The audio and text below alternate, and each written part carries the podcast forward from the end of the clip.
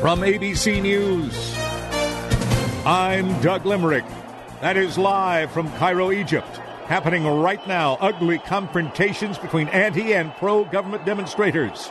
ABC's Lara Setrakian is there. It's extremely violent in Tahrir Square. People are throwing stones. Protesters for Mubarak clashing with those who had taken up space in the Tahrir Square to call for his removal. Gunfire's been heard, tear gas. Just got tear gas. They're shooting indiscriminately.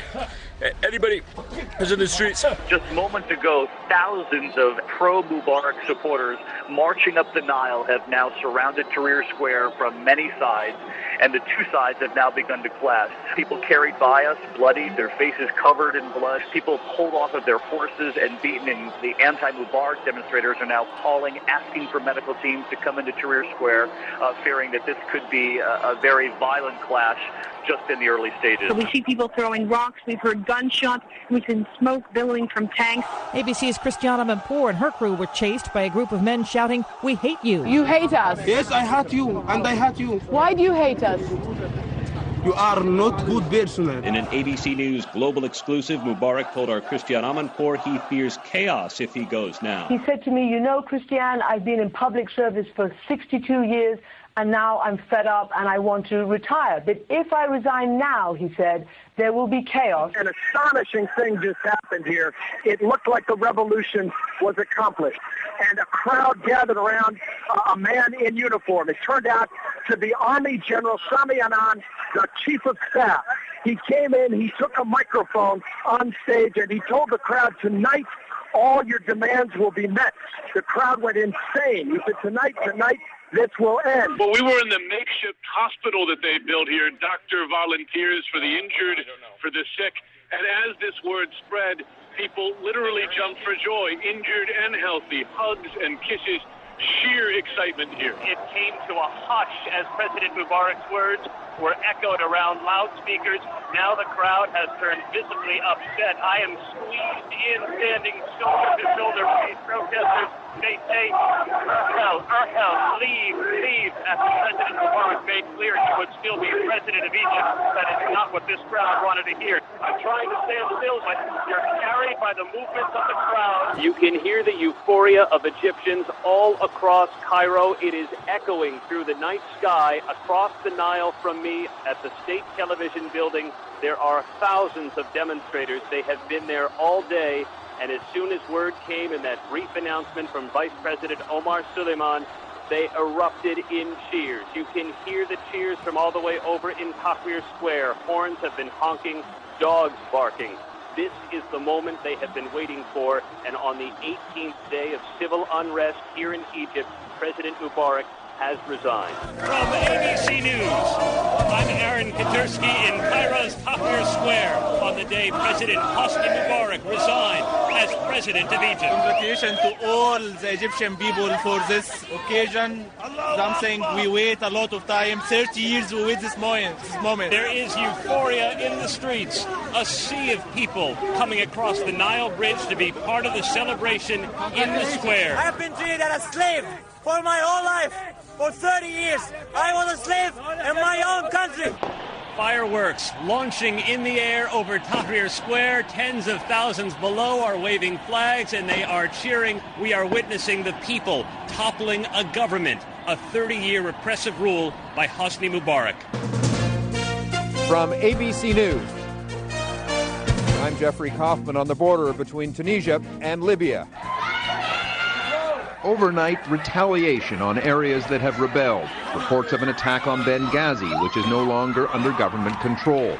In the capital, Tripoli, mercenaries, hired soldiers from neighboring African countries, are said to be shooting anyone in sight. I'm Alex Marquardt on the Egypt-Libya border. We're seeing a rather chaotic scene at the border here with thousands fleeing into Egypt from Libya. Most of them, the vast majority, are Egyptians who were migrant workers in Libya. They're coming back home to escape the violence, and every single person coming across has some sort of harrowing tale. In Libya, Muammar Gaddafi calling the rebels rats. It appears Gaddafi Gaddafi has beaten back rebel forces that are now in desperate straits. In and around Benghazi, the opposition center, fighters, officials, they are begging for U.S. help. They're begging for Western intervention, specifically a no-fly zone. Throughout the night, the U.S. pounded Libya. The strikes began with more than 110 Tomahawk missiles launched mostly from U.S. ships and submarines aiming at more than 20 targets, including surface to air missile sites.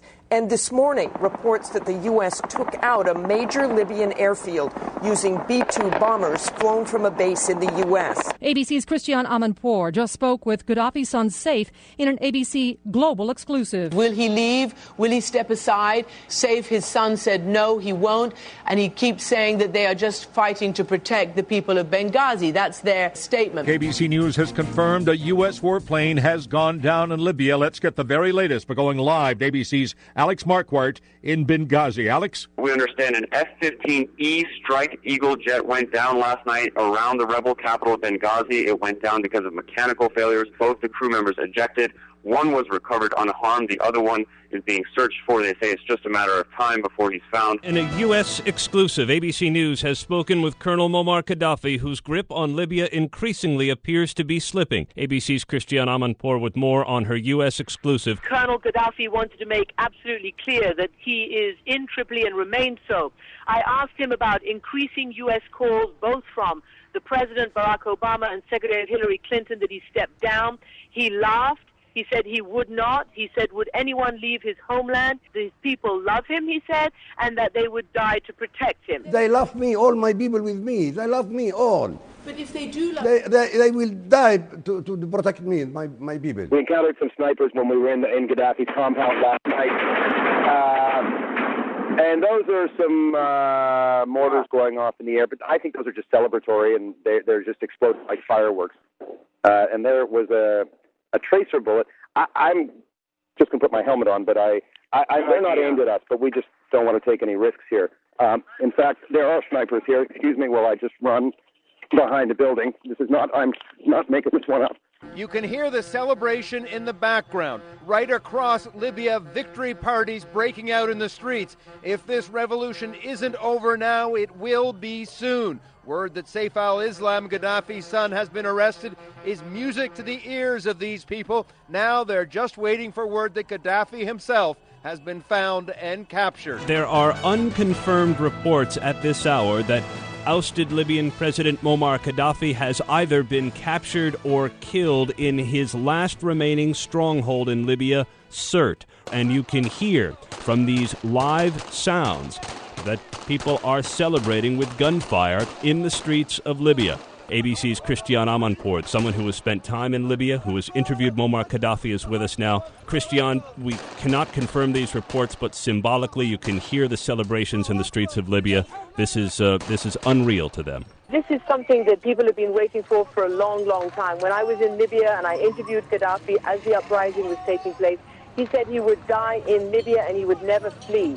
We are being told uh, by various different reports that there are perhaps reports of a, quote, big fish captured in Sirte, which was Gaddafi's hometown, and taken to Misrata. We understand that reporters are chasing perhaps an ambulance which is taking uh, either a wounded or, or, or, or dead body to Misrata, and we should know more later. The word has spread like wildfire across Libya. There are huge celebrations. You can see uh, the images of people jumping up and down, uh, firing weapons into the air, which I know all too well is a form of celebration in that part of the world. Uh, people just delighted to think, uh, ecstatic, I should say, jubilant uh, to think uh, that Gaddafi has been captured or killed. ABC News has confirmed Muammar Gaddafi, the ousted leader of Libya, has been killed. You're hearing the celebratory gunfire in the background. The door was open also, and I saw his head. Um, it was bloody and uh, partly bald, and uh, the the frizzy black hair that he's known for, and um, I'm sure it was him. There is a, uh, an image taken from a mobile phone that purportedly shows Gaddafi's final moments. His eyes are open, his face is bloodied, he's leaning against the knee, it appears, of one of his captors, and it appears now that he has died of the injuries that he sustained in that gun battle. He had told ABC's Christiane Amanpour when the revolution first started that he would die in Libya. That appears to be what has now happened, and the man who has haunted the nation for several decades as its leader is now dead.